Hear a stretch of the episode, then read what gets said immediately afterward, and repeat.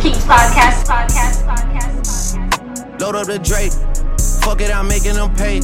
It's high and niggas won't take it. Hey, I'm having my way. Welcome back to season two of the Play for Keeps podcast. I know we've been away for a while, longer than anticipated. It's Cameron Hay at Cameron underscore Hay on Twitter. Of course, I'm joined by my co-host Drew Williams at Dope is Drew on Twitter.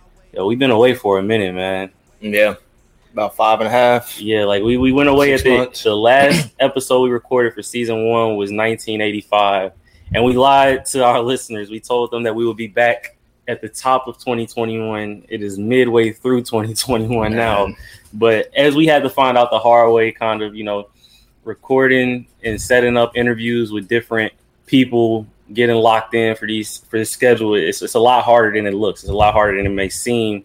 But we finally got everybody locked in. We have all the dates locked in. So season two is currently underway. We are ready. We're locked and we're loaded. And I think we're gonna have a good season this year. Well, this this summer. I'm not gonna say this year. This summer going into the fall. I think we we have a lot of fun stuff lined up for listeners, for our audience, and we just ready to take it to another level. Yeah, I'm ready to get to it, bro. Yeah, and, and for the first episode of season one, I can't even say we got a special guest. This person, he he, he kind of, I, I can't I can't gas him up too much. You know, he he he pretty normal in the grand scheme of things. You know, we already had one half of the et ceteras on this pod last season, so it was only right we could get the second half of it.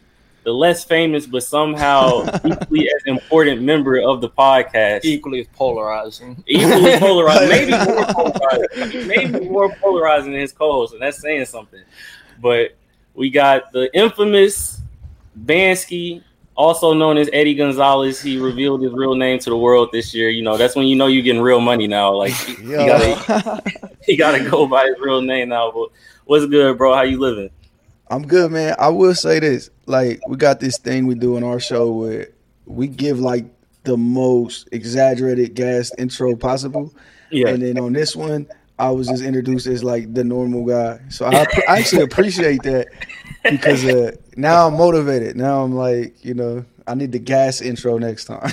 Uh, I mean, you know, we, we go back before the before the before, before what people will say the money. We we, we, we know we know you for, for a while now, so you know it's all love. But you before we get into all the questions and everything and the deep conversation, you you were lucky enough to not only be in the building for game seven last night, but also game five against the Bucks and then the Bucks in the net series. Like, can you describe to us what it was like? Like, not just seeing KD score the 49 in game five, that performance, and then the 48 last night, but just like the environment in Barclays. Like, people say that Barclays is not like one of those arenas in the NBA. Like, it's not, it's not, it's not a crazy home court advantage, but from the outside looking in, it looked like it was rocking this series and this postseason. Yeah, man, it's a, it's a nice arena. I've been in some, I've been in some real, some real loud and, and held in high regard arenas. Uh, the old Arco Arena for the Kings, that was one of the louder arenas at, at that point. I've been to Oracle where Steph has hit four straight threes and like it sounds like my ears is about to pop. So, um, it's up there, man. Um, it's a crazy environment. Obviously, Game Seven was a real tense situation, and it ended it ended rough. And uh, but Game Five, you know, you, you know how Cam we, we talked to Kev afterwards in our group chats or whatever, and you know we'll, we'll I wouldn't even say critique because what are we gonna tell Kevin Durant about how to play basketball, right? But we'll kind of let him know how we felt. But there was nothing to say after that game, right? Like there was it was like speechless and. I called him on FaceTime and I actually posted a picture of it, which I never do. I try to keep that as separate as possible, as private as possible. But I had to call him and, and like I told him outright, like it was an honor to see that in person. And you know how he is, so he's like thanking me for the praise and shit. I'm like, nah, nah, nah, nah. Like this was different, dog. Like this was this was not no regular shit. And so I had to let him know that that was one of them ones. As far as Game Seven goes, I mean that's the it's almost the same, right? It was an honor to see that. And then like on a personal level, you just kind of feel for your guy for the way it ended and, and, and you know, I mean he's gonna take it way rougher than any of us ever will. But yeah, it was like you know, I was there with my girl, and it was like, damn, like me and her both just like, damn, I was fucked up. but Yo. uh, you know how that shit goes, man. I mean, all that shit is just motivation for whatever's next for him, and uh, it was just dope to see those moments in person. Yeah, you like you seeing. We all know like he's an all time great already. Like he's accomplished pretty much everything you can accomplish in this sport. But like just to see a guy like that still somehow take his game to even higher level than previously imagined.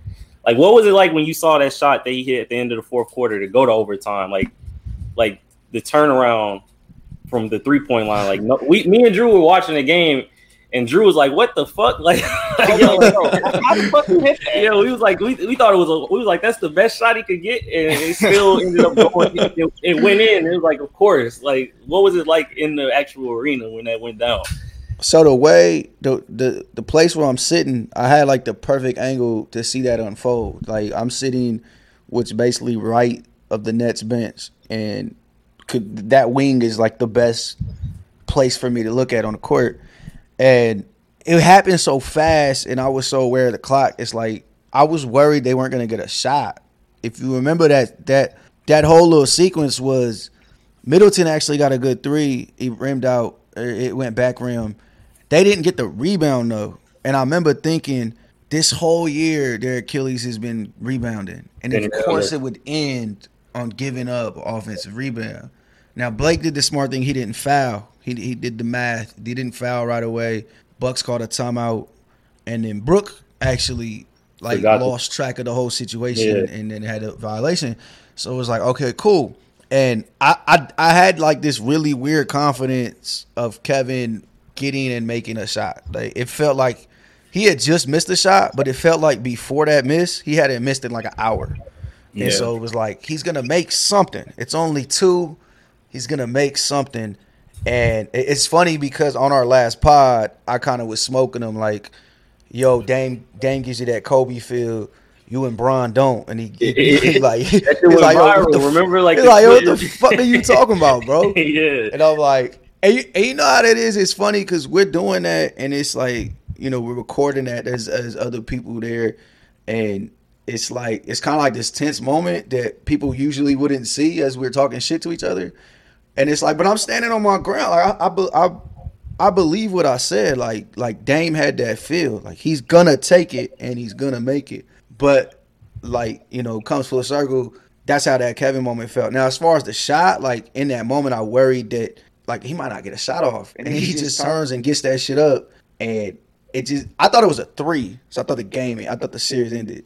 yeah. We thought it was over too. Yeah. It took me a second to realize, like I had to look up at the scoreboard, and because I knew there was time left, so I knew they would get a shot. They had a timeout. I had to I had to put two and two together and go, oh shit, that was just a two. But it was like pandemonium. It was crazy. It was between that one and kind of like the falling one he made over Middleton in Game Five. Yeah, It was like, yeah, it, it, it was insane in there. It just you know, two inches or whatever besides sending them home, and then it goes into overtime. So it was crazy.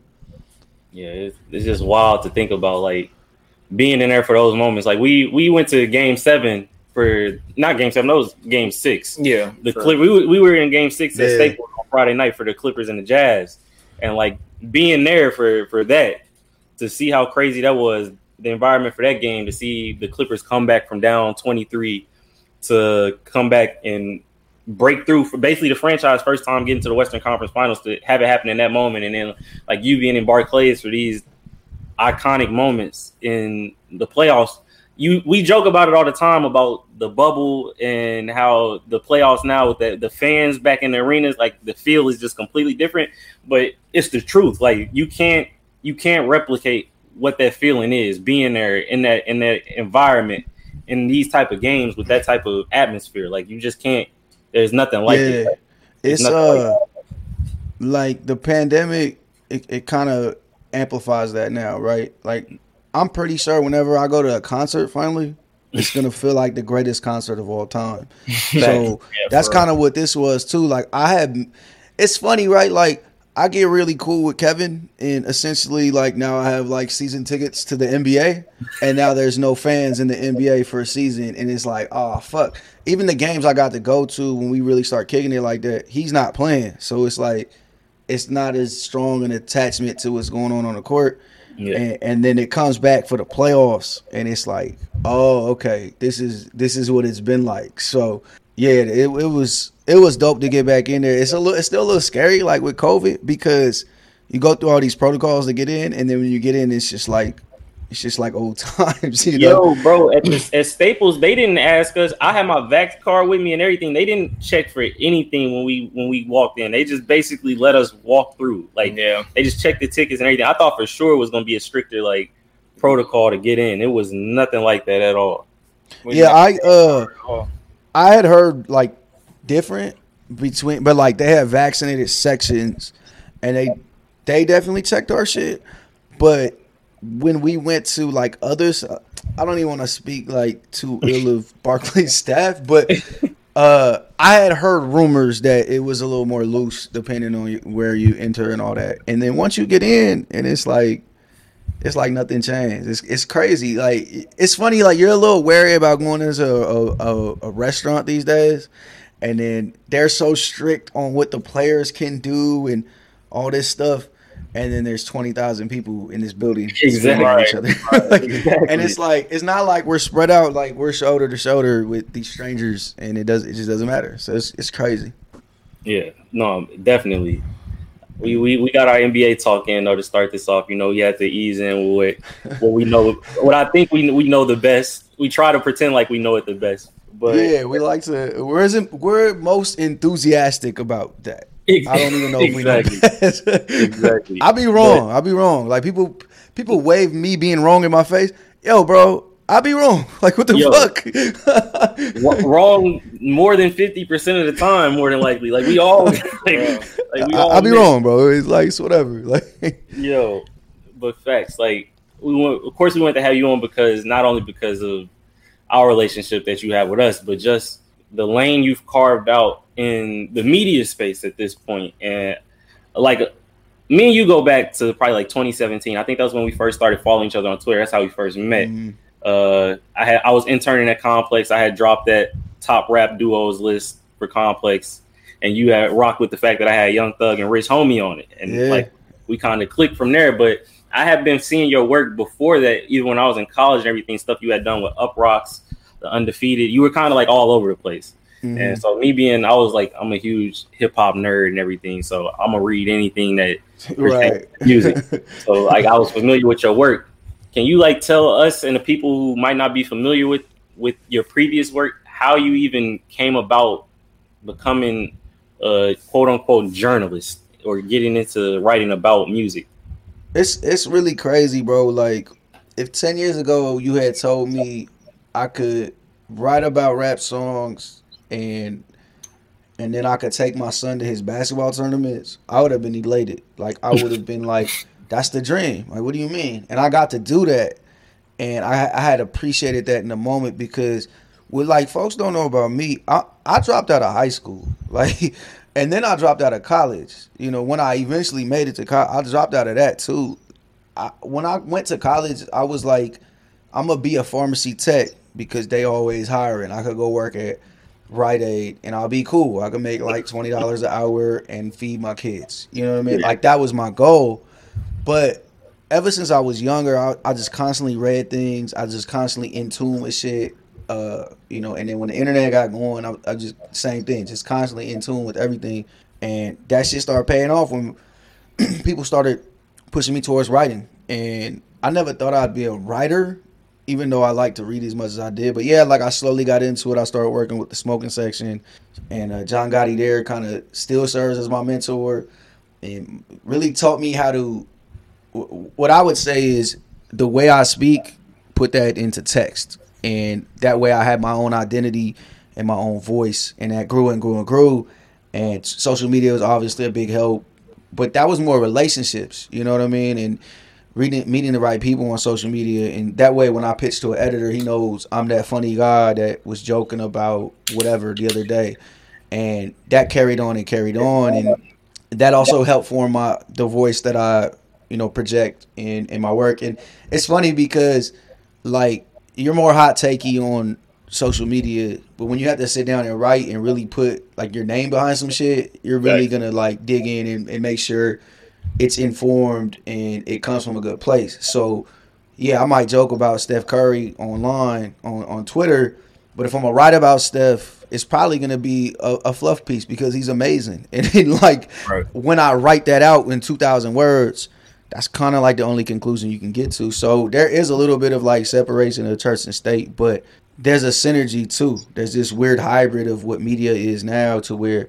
your social media is so integral to the way you promote your content, to the way you create your content, or to the way that you- that you even broadcast your content because some of it will be for social media.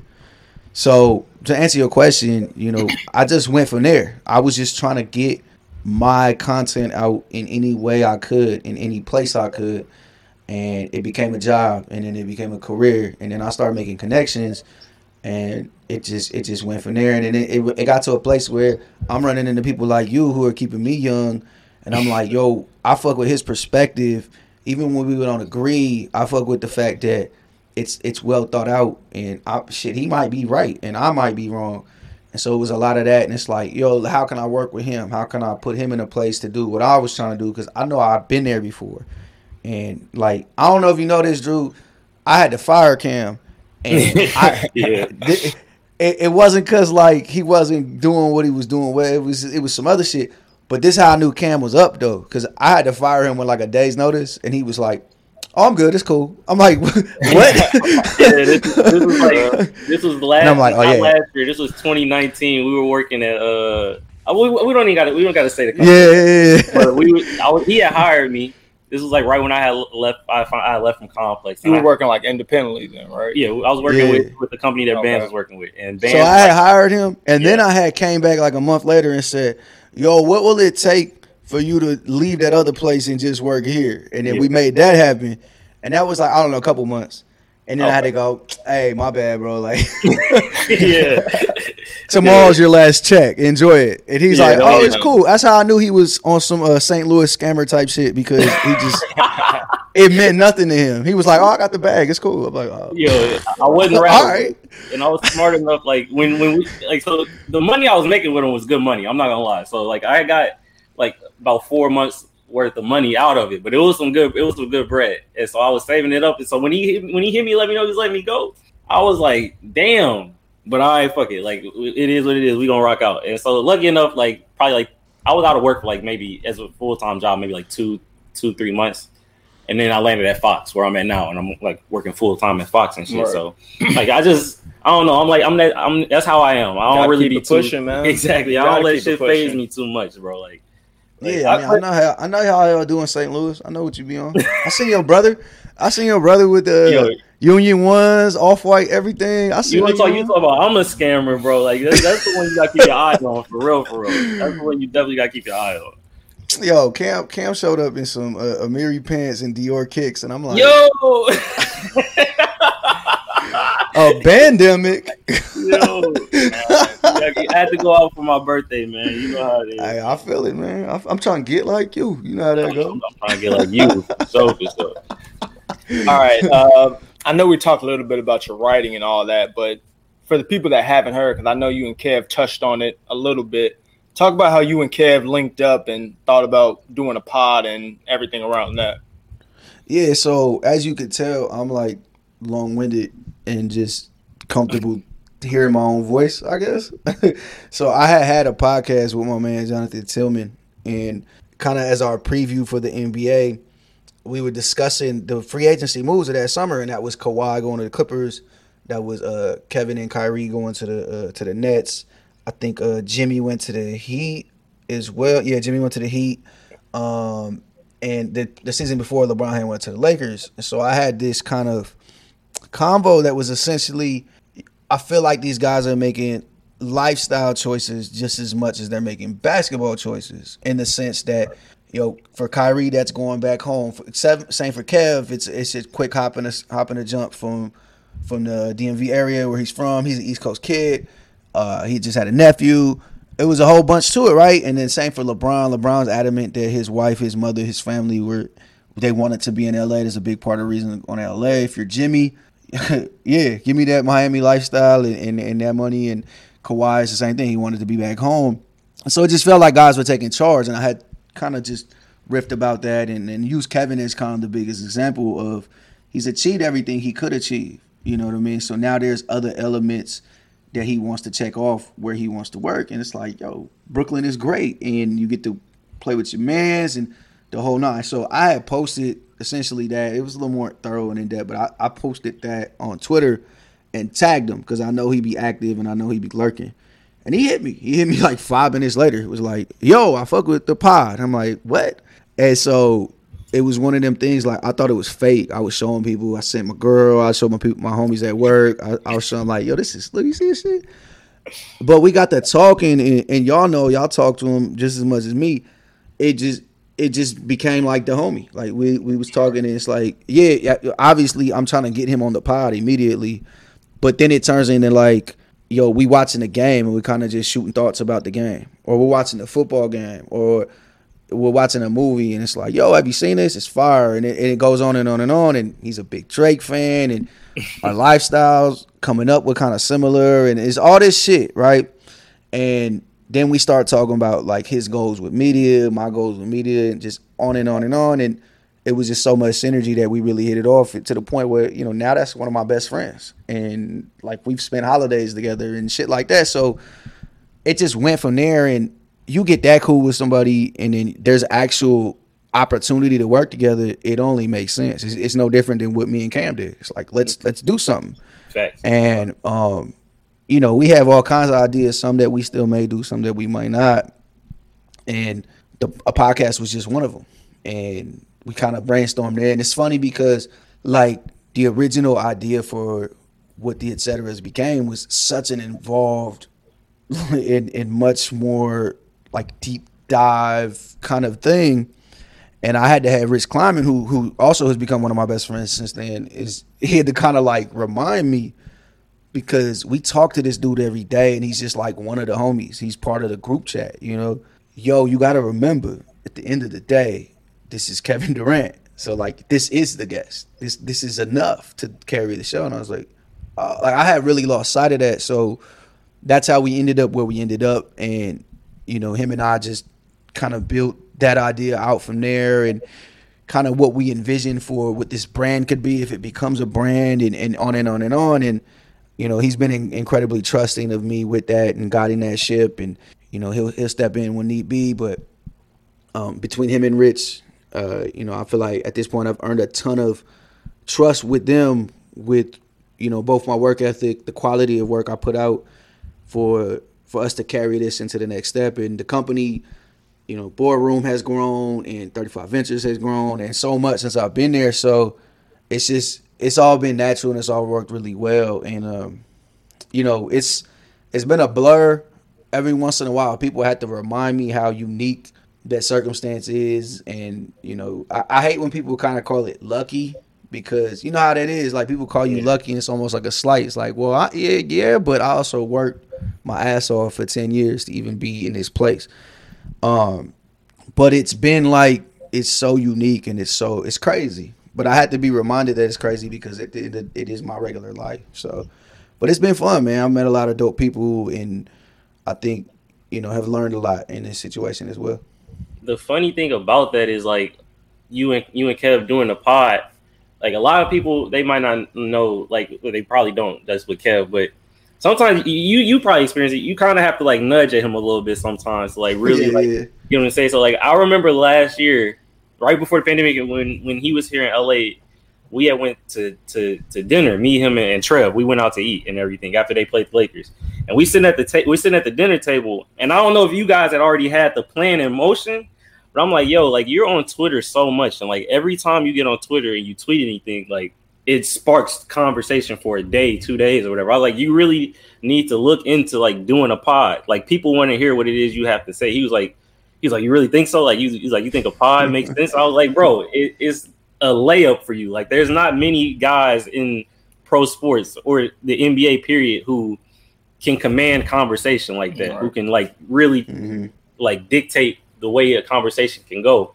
And now to see what the et has become, like in you yourself, you're one of those people on Twitter who no matter what you tweet, it's like it's a Yeah, lightning yeah, rod. yeah, yeah, gonna be a lightning rod. exactly. So Yo, Like- I don't want that. By the way, it's, like, it's like that's what it is. So it's like both of y'all coming together to make this pod, and then it's like like I said to see what it's become, to see the guests. Like of course, like Rich said, Kevin is Kevin. He can carry the show on his own, but Right. Kevin being Kevin also opens the door for you for you all to get the type of guests that you get, and like Yeah, for he- you all to be able to do this type of show, and to have this like it was like seamless chemistry. To be honest with you, like when you could tell you guys have been like talking for a while. talking for a while when Yeah. when you started before you cut the mic on and started recording. Like then you it's it's funny because we have like we have this gold that other people don't have, and, and what that gold is is that it, it- Kevin like he's a megastar, and again we forget because we joking with him about his hair and shit every day, you know, Yeah. and we mm-hmm. you know, he breaks a shot to lose a game or, or whatever with, with teasing him. Like he would tease us if we posted a wild outfit on the gram or whatever. So we forget like he's this mega star.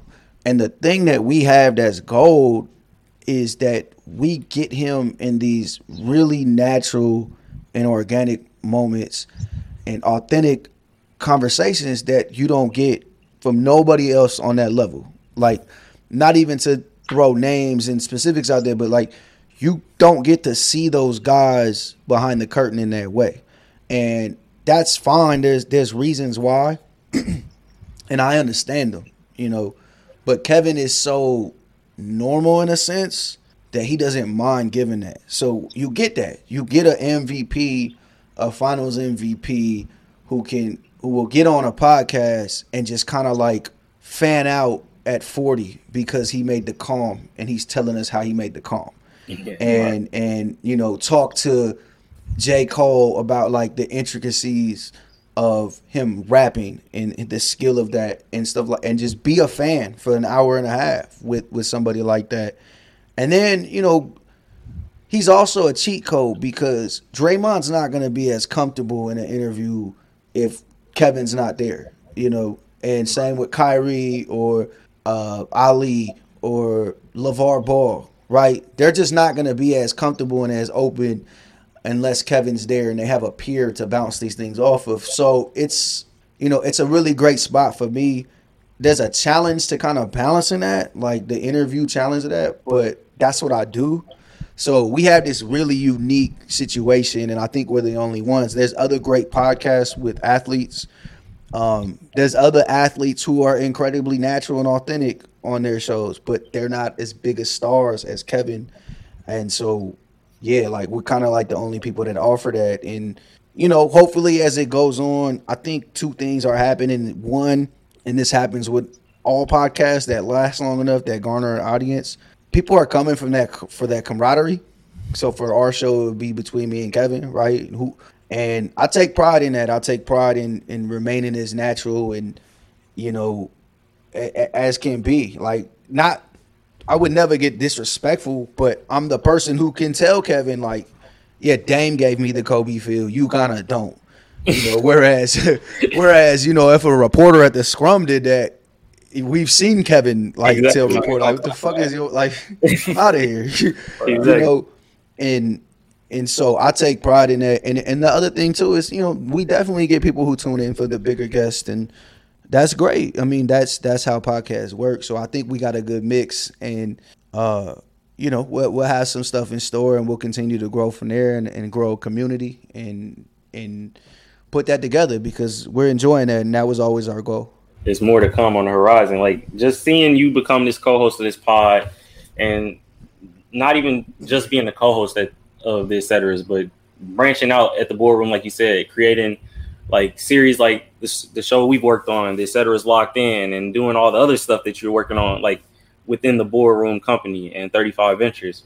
Like, how far do you really see this going? Like, what is the ultimate goal for for you at this point? Because we we've talked about you transitioning from writing into like co-hosting a pod and doing all of this stuff. Like, what's what's the next step for you? Like, is there anything more that you you could even dream to accomplish at this point? you know, no pun intended. I really want to lock into what we're doing here Yeah. with et ceteras and boardroom too. And the the freedom that I've been given, you know, you've worked in media for a long time. Like you get to places and they they say they offer you the creative opportunity to kind of do whatever you want, and it's almost never true. So the freedom that I've been given and and the fact that that's true here, I, I definitely want to take advantage of the opportunity and you know reward their faith in me. So whether first of all, you know, first order of business is really locking in, making this podcast as great as it can be, as big as it can be, and growing that community because that can turn into so many different things, so many different opportunities, so many different outlets. It's almost like, you know, kind of like fast uni- fast five universe, right? Like now they can do spinoffs because they've grown that community to that point and they've grown that universe. And so I don't think we're a cinematic universe, but there is something to making creating a big podcast and a podcast that people are locked into and people have a real relationship with. So that's my focus and like in the immediate um as as going forward and however many years or whatever you we could end up in a situation where et cetera is this company unto itself where you know we're able to corner that culture market and offer a unique perspective that I don't think exists. You know, not to pat ourselves on the back, but I don't think that exists in the way like I would like it to. My my original pitch to Kevin and then the Rich, you know, in part was to project this really natural and authentic version of Kevin that people don't see out into the world because I think it's unique and useful for both him and, and the company he's building and everything else. But it's also this idea that I want to be able to hear people that look like me and sound like me talk about things that I like because that doesn't exist. And we need more of that, you know, and and we get certain guys in certain spots and they get opportunities and I, I wish them all the best and I know that when they get those opportunities a lot of times they're working under uh, under the microscope and they're working with a thumb in their work and they can only do so much and it's hard. It's hard being in those positions. It's like, yo, you want to put on for your people, but you can only do so much. You can only say so much. So I want to introduce that to the world as much as we can. And there's like an example I always use and I always show people. It was uh, it was this one company's draft uh, coverage, and it was like the dorkiest, whitest group of people you could possibly think of, and they're talking about the NBA draft, and they're just talking about it like in all of these wild terms, and they're talking, they're, they, you know, they're minimizing them to these really specific roles that are based on analytics, and it's just like it took all of the the style and the emotion and the flair out of basketball that is the reason why I love basketball. Like if we look at Jason Williams, who's one of my favorite players ever, I know statistically he's probably like not great, but he mattered so much. And then I watch people do that with Iverson too. You know, he, we tear down his his legacy because of these new statistics that we've now placed value in and have kind of bent the game to a certain style. But there was no debate in Iverson when he was dribbling around all these gyms. You know, No. there was no debate. Like he was an icon. Like you, you've never seen people wearing another player's signature shoes almost like Mike, besides Iverson, and that was like Yeah, Reeboks. like he was, you know. So it was like, it was a different level. So like, I hate that that's being removed from the way the game is covered in, in sports. Period. You know, there's there's this certain element to, you know, I see it happen with football. I see it happen every sport, but it's like you got to remember where these guys are coming from and where they where they working from to get where they're at, and you know, sh- shit like these guys are saving their families and like shit like that, and these other people aren't taking that into account. You know, I know, I know, Cam, you like to bring up Rudy Gay a lot. It's like that's a great career. Yes, He's he didn't win career. an Made a lot of MVP. He didn't make an All Star game. He didn't do all that, but he averages what 18 for his career. He played however many years. He found different roles. You know, he he, he mattered in playoff series. That's a great career, and so it's just this way of viewing the sport that I think kind of got washed away, and I want back in there because that perspective matters. So that's a long-winded ass way to say yo, I want to add different takes to the world of culture that aren't being allowed, and I want them takes to come from culture. And I think we have an opportunity to do that, and we have a platform to do that, and we've been given the freedom to do that. So I look forward to doing it as the years go on. And I know y'all are gearing up to get ready for the new season to come out. Is there any one interview that stood out as your favorite from the initial run that you guys went on, or they all kind of lumped together? I get asked that a lot, like privately. It, it's tough, right? Like some of them matter for different ways. You know, like when we got Cole, we were geeked because now we have an artist doing their rollout, and then it's Cole who who probably won't speak again for three years. Exactly. So it was like it was huge. It was huge for us to show that our platform could do that, and he enjoyed it to the extent he did. And his manager is saying this is the best interview he done in X amount of time, and so like they matter in different ways. Draymond, we got to bring that story to light, and nobody else is ever gonna get them to sit down together like that. Only we could do that on our platform. The same for Kyrie, and on and on and on. So you know they all have this different significance to me. It's like you know choosing your babies or whatever. I say my favorite was the one that was just me and him because that's like the most selfish and vain answer possible. Uh, I did enjoy having the homies on. Like this is why I fuck with Kevin because when when we say yo let's do it let's do a pod me you Cam and Pierce he never like no nothing let's do it log Yeah. on like just say when you know what I mean and so that one matters for for other reasons. And you know they they all matter to an extent but yeah I'll be vain and like and be a jackass and say yeah when me and him are talking. But the the truth to that answer though is that was an important episode for us to show people would actually tune into that and care. And you know we, we could do a show that was just us and it still carry and be entertaining and and maintain our audience. And it did. And you know you know cam and, and you know too drew like we all can sit down and talk with the homie for an hour about nothing. And so that's easy. Like him and i could do that damn near every day. And it's dope that we're able to do that and turn it into this thing. And then we just did one recently for youtube and that can get 100000 views in a day. And it's like yo like and I know there's a little bit of a cheat that it's like it's Kevin Durant. He's talking about Jayson Tatum and he's talking about this, that, and the third. But it's still dope for him and I to go, yo, people really locked into just us kicking the shit. So, yeah. I mean, that's that's how most uh friendships start, and then it just evolves. Like me and Drew, like you said, me and like we just sit down and talk for hours. That's how I, that's how I met this guy. Like, like freshman year at, at Loyola, like sitting outside of our dorm, just talking shit for an hour about Movies, Everything, basketball, like, bro, shoes, so- everything. yo. But just like you said, to be able to see that there- there's an audience for, to just hear you two come on there, you don't need a guest. I can see mhm. how that's fulfilling in a major way. Yeah, I was talking to somebody the other day, and and it was like the best pods are like you're simulating a dinner with somebody. You know, they, there's always that age old question: if you could have dinner with one person, dead or alive, who who would it be? And you're essentially simulating that situation, or you know, for us, it might be kicking it at the crib, smoking, watching the game, or whatever. Like, you know what I mean? Like, whatever the situation is, you're simulating that kind of like chill and just shoot the shit.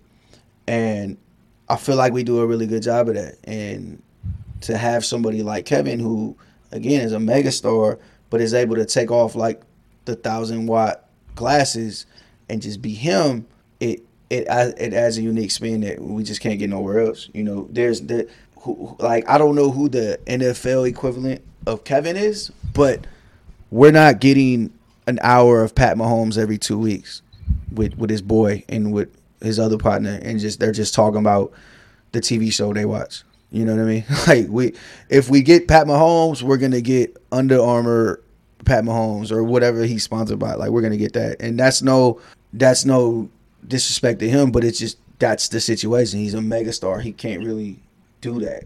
But Kevin don't give a fuck, and he will. Like he'll, he'll get on Spaces with us, and he'll talk about Right. the new album that dropped and why he thought you know Takeoff bars was better than Quavo's and this and that. And yeah, like not everybody will do that.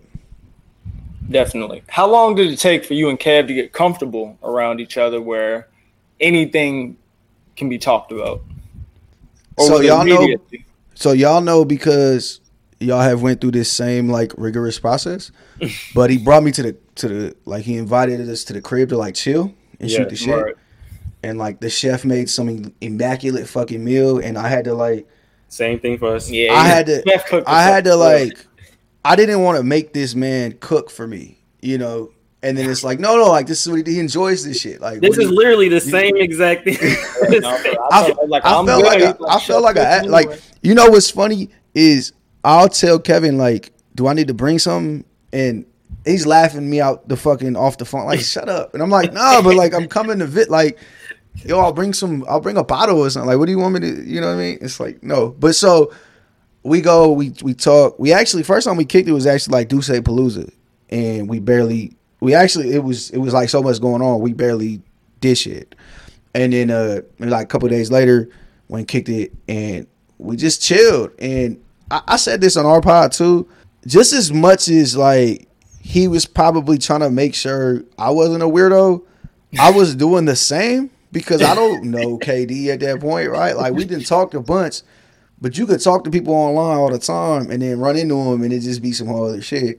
So I was on the same thing. Like I don't know what I'm about to walk into at this dude's house. You know, I don't know what kind of time we're gonna be on. But we talked and it was just, you know, some of it was work, some of it was like the game that was on, some of it was just whatever. And it just it just it just clicked as you can see. And yeah, I mean, it just worked. So to answer your question though, it didn't take long at all, especially in person. And it was immediately like plotting on what do we do.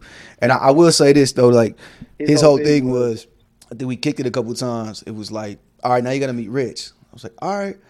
And I was like, Rich was like the boogeyman to me. Like, you know, he could shut this whole shit down. And now me and Rich are so cool, bro. Like, it's like, it's funny that I ever even, I told Rich, like, yo, I, I thought you was the big bad wolf. But like, every time I talk to you, I feel way better about everything we got going on. He's like, bro, like, it's good, bro. It's love. I'm like, but at first, man, I didn't know. I didn't know what the hell I was getting in with Rich, but you know, he's hella cool, and that's like, you know, just as much as Kev is the Brody, so is Rich now, and it's it's all love. You know, these guys are fam.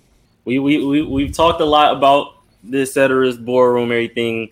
You know, now I got to get in my nerd bag a little bit, ask you some, some questions. Yeah, man, I don't talk about them dudes no more. shit. Yeah, for real, like, yo, like, season's Kev- over, bro. Kev is nowhere near as important as we just made him out to be for the last 25 minutes. Like nowhere near. But yo, so we talking about you, you your introduction into writing and everything, and you were talking about how if you would have known you could just write about songs and shit Yeah. and feed your family, you would have took it. What was Right. was there a specific album or song that you heard, like maybe not growing up, but like as you were progressing into writing that really made you want to dive into that? Like an artist, a song, an album, anything of that nature.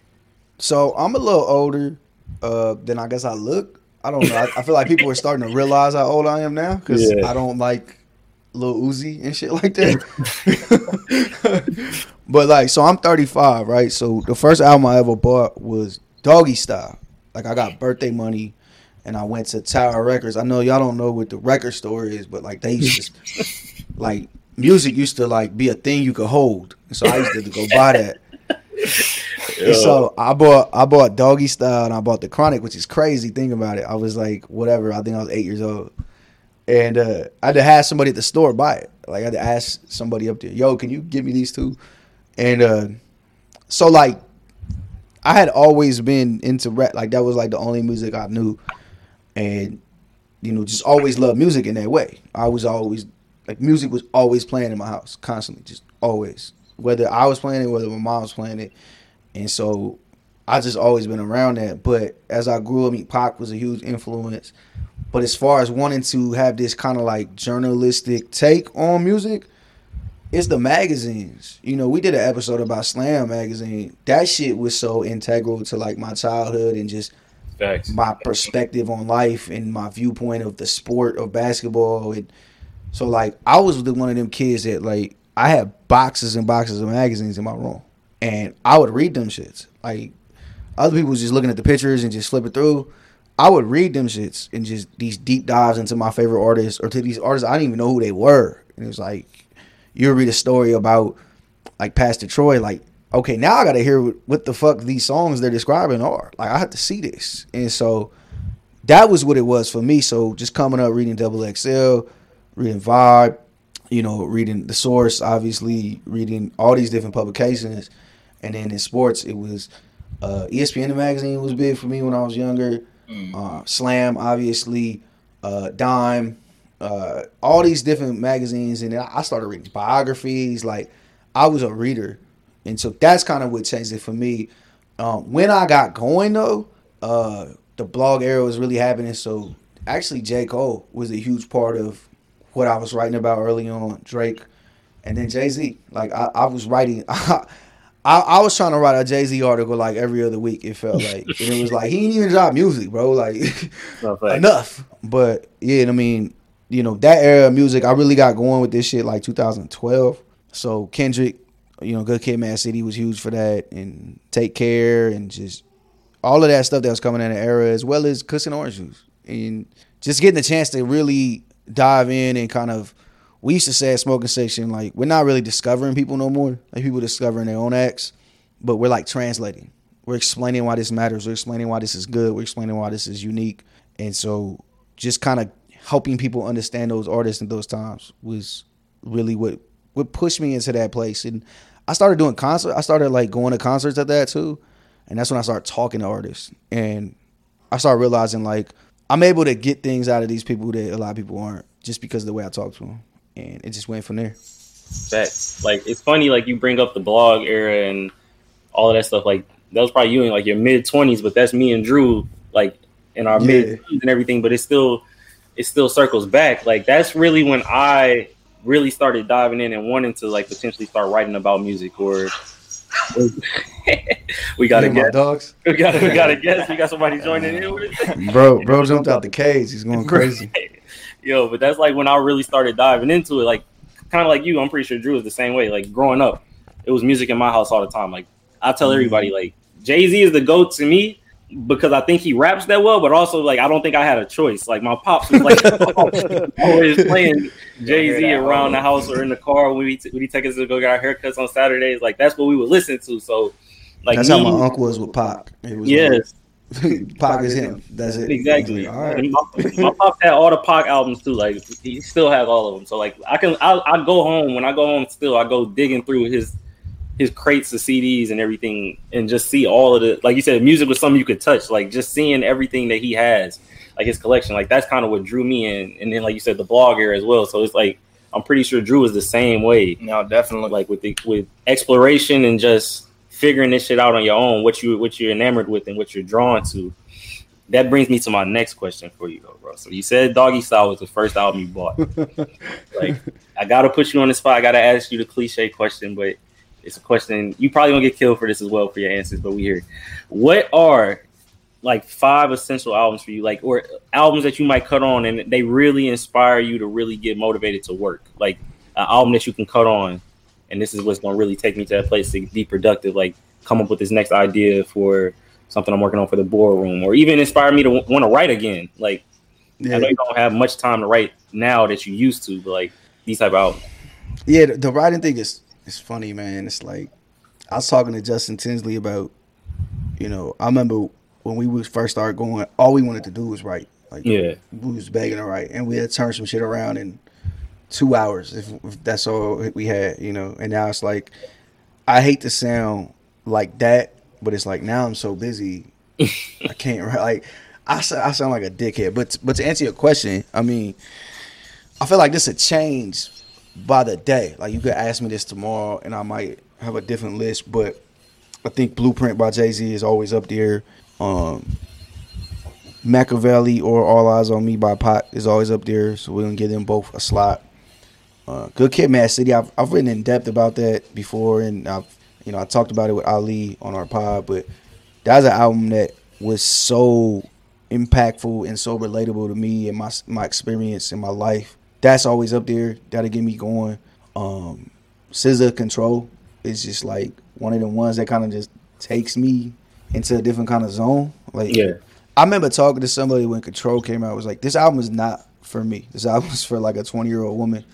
and like all the experiences she's going through and shit. And here I am, this thirty year old man. But I'm like, yo, why is this album having such like a resound, like it's such a resounding effect on my on my psyche right now? But, but uh, Control is definitely up there. Uh, I think my wild card would be Amy Winehouse, Frank. Uh, actually, named my daughter after Amy Winehouse, so that's always a huge, impactful part of just music for me. Uh, to throw like some honorable mentions in there, just to not forget these albums. Um, the warm up by J Cole. There's a couple songs on there that are just like they're so on the nose for my life, both at the time and then as I grow. That yeah, I can't ignore that album.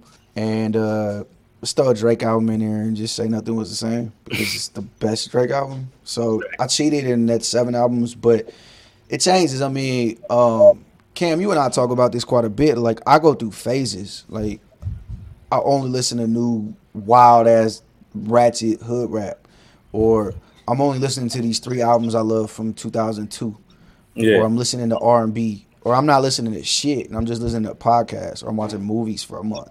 So I go through weird phases and just like we were just working on something this week, and it was like every other day. It's like Cam, I, I got it. I'm gonna send it to y'all. I'm gonna send it to y'all, and like that creativity has to spark. And so I'm basically useless unless I have it. So I will go digging, like you said. I will go digging and just run through the old albums. Like maybe this shit'll wake me up. And you know what actually got me going this time? I The Godfather came on fucking TV. And I was just like kind of like marveling at the art of this movie. Oh, you and Drew about to go into a deep Man. dive. Elite. Because you know what trips me out about this movie, and you know what? What like I literally start typing and then got up and then recorded what what I needed to do for our project. Cam is the uh the diner scene, and I was just like, like you could. This is a this is like a play. Like you could do this on a stage somewhere, and it just and then just what Pacino was doing with just facial expressions. Like half of that scene, he's speaking Italian, and they never sub it, so we never like if you don't know Italian or don't Google it, you never know what they're talking about. And then the other half of that scene, he's just sitting there, face scrunched up and fucking swollen because a cop punched him, and just he knows he's about to kill these two people. It, it's like revenge for his dad, and but he's projecting all that. Like he's not saying the worst. So anyway, I was just watching that, and I was just like enamored and like just like they fucking just made this. Like they just thought of this. It's from a book, but they thought of this, and then Pacino and then you know they put this together. So anyway, long story short, I be needing them sparks now, and you know how that goes. Like you feel like because I need this spark. Like, am I not good at what I do? Am I not like, can I not do this shit? Like, you, you run through all this shit, and then you get the spark, and then you do the thing, and then you go, oh, I'm I'm him. Like the fuck, I, I'll Thanks. score 48 in game five. Like I'm I'm that guy. exactly. exactly. And so it was one of them moments. But what? Okay, Drew. Like I'm gonna I'm gonna interview y'all now. Like you got one or two. Which one is better? I think two. One, they, they they both in my top five, but I think two I would give a slight edge only because I feel like they tied in the different timelines together perfectly. I feel like having that jump between like young Vito and Michael, mm-hmm. they could have fucked it up, but they did a perfect job of like blending it all together. So like the answer to this is also like my Pacino versus De Niro answer, but I think it's part of like my fucked up way of thinking is that the the the past timeline we know he makes it, Right. so it loses some suspense to me. Right. and so it didn't ever hit. And then I'm just in awe of what Pacino did in the original, and even the scene we just said. And so I always pick one, but I'm actually about to watch two again today after these playoff games because having watched this one again, it's like okay, I got to give it another deep dive because I got so uh, again like enamored of like the artistry, you know, like it it was just and it's wild like they made this movie however many years ago and you could tell like there's a certain amount of production that is lacking just because it was that long ago. Like even like the gun sound when when when when he gets shot outside the you know outside the little deli, it's like what like what was that? but they pull and like the way he rolls over when he's all shot and shit. It's like it's so overly dramatic, but it's like this is how movies were made back then. Like this set the stage for a lot of shit. So anyway, it was like I was watching that shit just in awe, and I'd seen this movie a hundred times, and I was like, holy, like they fucking made this. This is crazy. So, Yeah, it's, it's crazy. Like this brings us back to the conversation. We we had this conversation one day in the chat. All of us, we were having it, and like this whole conversation you guys just had about the Godfather. And of course, I've seen Godfather one and two. I think they both excellent. Like when it, the conversation was about who's out of these four actors whose catalog could be erased forever and you could live, and people were saying Pacino. Like I don't Wait, wait, understand. Give the full four. So the so full people- four. It was Pacino, Leonardo Leo. DiCaprio, uh, Samuel Jackson, and Denzel Washington and Denzel, yeah.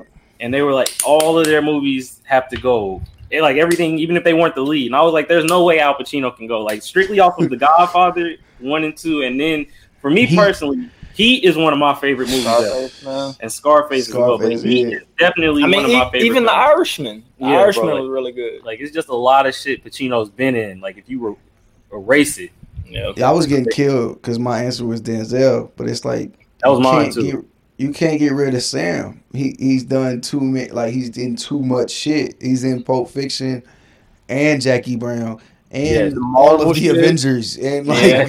you know what I mean. Star like Wars. he's in too much. shit. He's in Star Wars. Like he's all in those the Spike Lee films. yeah. Yeah, so it's like it, it turned into this Django. weird space. It is yeah, he's in, like you know what I mean. So whether he's the star or not, it's kind of a cheat. But like he's also like the highest grossing actor ever because Yeah. he's in a hundred thousand movies. Exactly.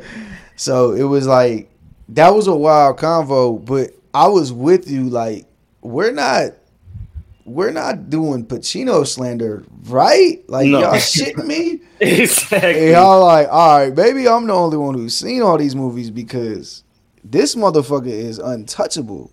And I don't know, it was it was a wild combo. You know how that shit goes. exactly. I think You know people, how that go. people look at Pacino and they look at the bottom of the catalog. Yeah. and they're like, he clearly has done a lot of shit.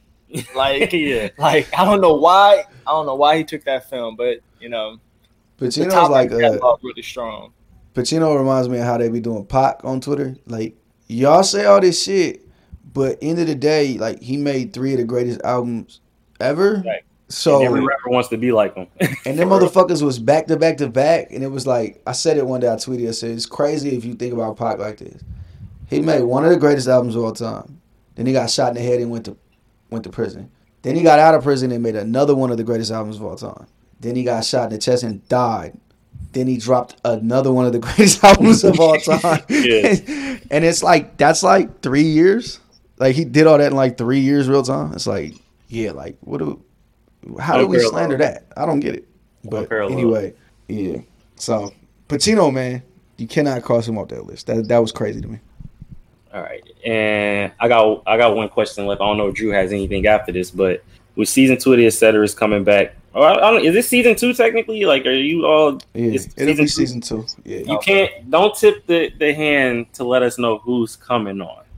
I want to know: is there anybody that you have like this a dream interview that you absolutely would love to interview before this is all said and done? Like maybe That's they're on the docket coming up, maybe they're not yet, but like who is it? That's two, and they're the most obvious ones, and it's it's Jay and it's Bron. Okay, Uh, him and Bron have done something before. The thing in the car with Kari Champion, The which was dope. thing. Yeah. Yeah, but I would, I would add like, again going back to Kevin provides this kind of cheat code and this comfort that I couldn't get if I interviewed Bron myself. Like I'm, a, I would ask Bron about 2011. Like I would start there. like, yo, what, what the fuck, you know? And then, I, and then you know, I. I turned it around to Kevin, like, all right, then he smoked you the next year. Like, you got the get back, everybody's get back. Like, what was that? And and you know, it. I feel like that convo would just be so easy to make amazing, you know. And I'm bold enough to ask Bron all the goofy shit, and you know, even if he laughs it off, at least I asked him. Yeah. Um, the other one, the other one is Jay, just because Jay is just such an integral part of like I think all of everybody in our cultures, you know, growth and just growing up and coming of age. Like he's part of all of that for everybody.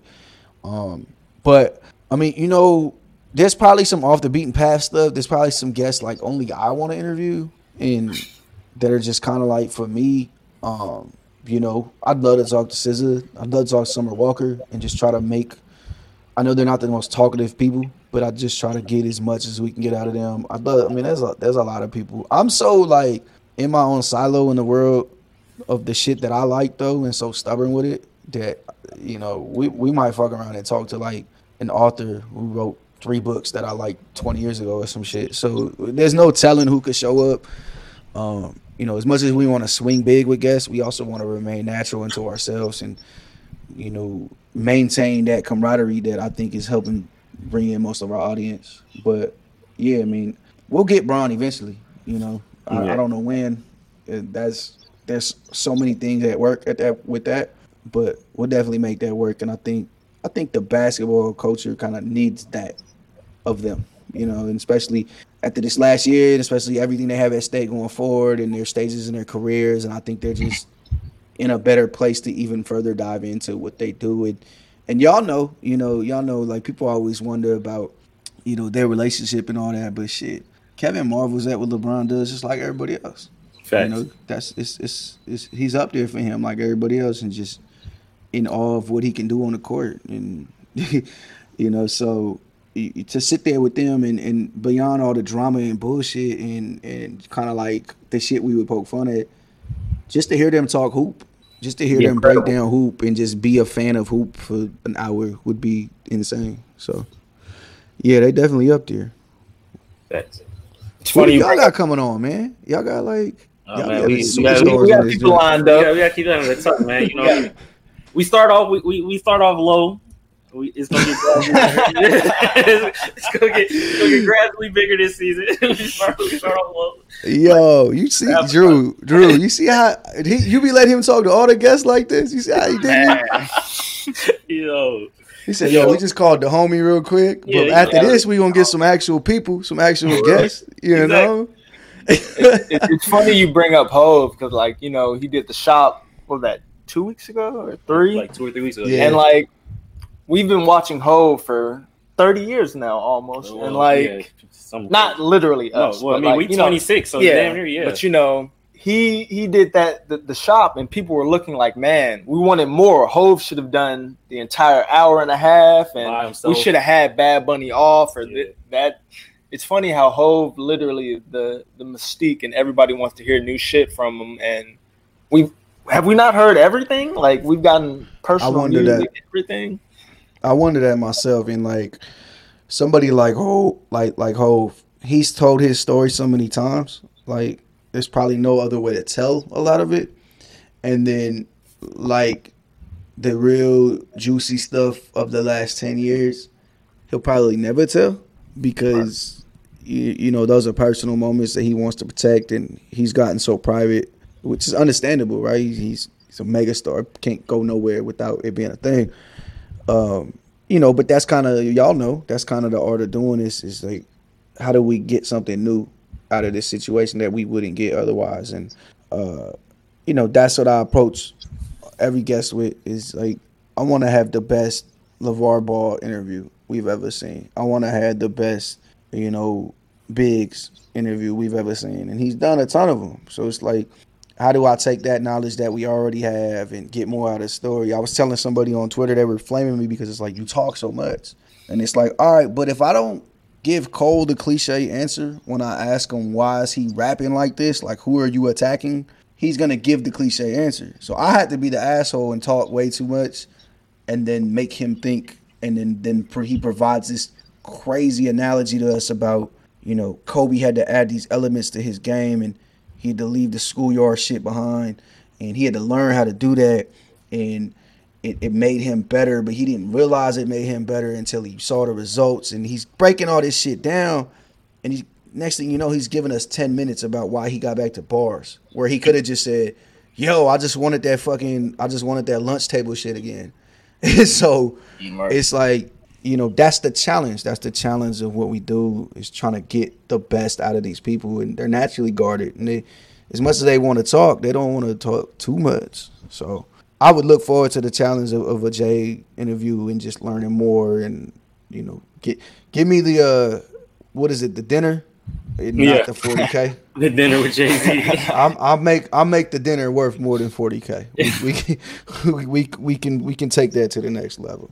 So No. that's how I see that. Facts. You get a whole interview, you got to. It's a lot in the last. Like it's it's funny. Like Drew just said, and you said, it feels like we we know everything, but it's also a lot he has not spoken on like publicly. Right. And if he's willing to go there with you, then it's gold. Like you said, it's gold there. Like so, that's definitely. A Jay's the one like I had to break professional protocol. Like you and I have to take a picture before you leave. I'm exactly. not, I'm Exactly. not. I'm I'm throwing up the rock in that motherfucker. Like all that shit. Yeah. We taking a picture, bro. Don't go nowhere. It's it's funny because I'm not the yo. Let's get this flick guy at all. Like Yeah. if you look at me and Kevin, like I've taken none of those. Him and I have never just like, yo, pose. but if uh yeah, if if I'm with Jay, I'm I'm gonna I'm sorry. I'm gonna have to get the pick. so it just is what it is. We, we all got one. We all got that one person. Like it, Yeah, I gotta I gotta get the I gotta get the J pick. I gotta get the B pick if she's there. yeah. And, you know, Yeah, I try Blue not to embarrass myself. I, I try not to embarrass myself, but like, yo, my uh, like you are my queen. Like, can we can we can we mem- can we memorialize this moment? Like, I'll never have this situation again. So it's uh, this gotta happen. We'll, we'll make it happen though, one of these days. Nah, that- that- that's in y'all wheelhouse for sure, probably.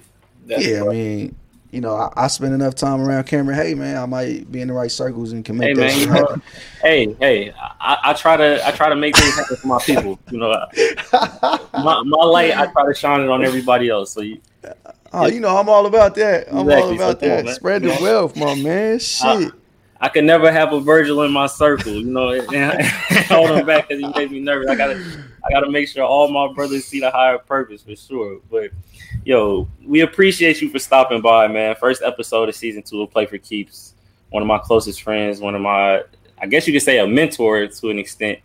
And then like everything you've done with us with, with Drew as well, we appreciate it. So thanks for stopping by, man. We appreciate everything you've done.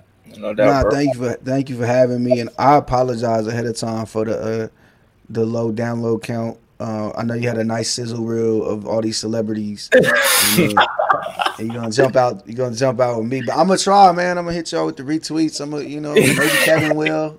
You know how that goes. We'll be on the boardroom account. We, but nah, for real, I appreciate it, man, and I, I enjoy what y'all do. And uh, you know, I'm always here to help however I can. And I just want to see us all thrive and all this shit we doing, all this synergy we have. And um, I'm happy I was able to help here. Happy I was able to help any other way I've helped. And I'm always, I'm always here for all everybody. Is to be a resource. And you know what I'm saying. I I, I done put Kevin in the chat with the dumbest motherfuckers I know.